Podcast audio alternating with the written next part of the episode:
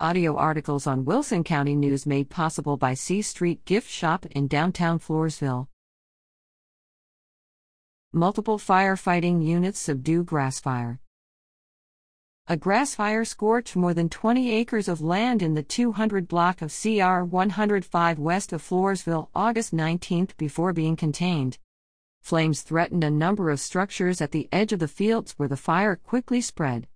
Firefighters were dispatched at 2:14 p.m. Saturday, and Wilson County Emergency Services Districts 1, 2, and 5, Bexar County ESDs 10 and 12, and the Leming Volunteer Fire Department responded. Wilson County Sheriff's deputies and ESD 4 EMS personnel also attended the scene.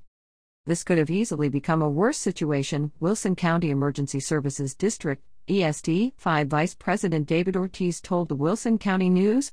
But with the assistance of all responding units and amazing teamwork, the fire was contained in a little over an hour. No injuries were reported, although a few firefighters suffered from heat exhaustion at the scene, according to Ortiz.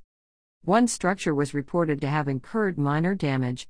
Burn ban. Wilson County remains under a burn ban due to continuing extremely hot and dry conditions. Reader at wcnonline.com.